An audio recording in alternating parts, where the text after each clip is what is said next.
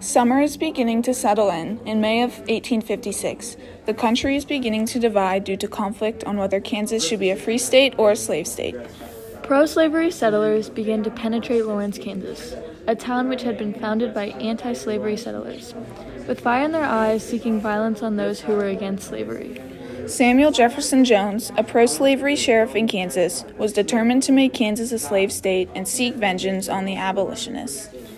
On the morning of May 21, 1856, Jones led an armed force of over 800 men into Lawrence.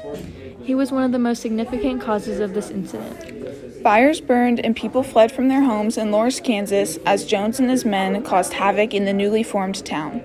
This event killed only one person, a pro slavery settler, but many others were injured, including Samuel Jones, who was shot and partially paralyzed. This event was an effect from the Kansas Nebraska Act, which marked the first time that there was violence over slavery.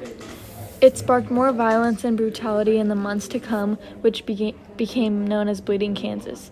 This occurrence may not seem significant considering only one person died, but it created more sectionalism and conflict between the abolitionists and the ones who were for slavery. This eventually led to one of the most notable occasions in U.S. history, the Civil War.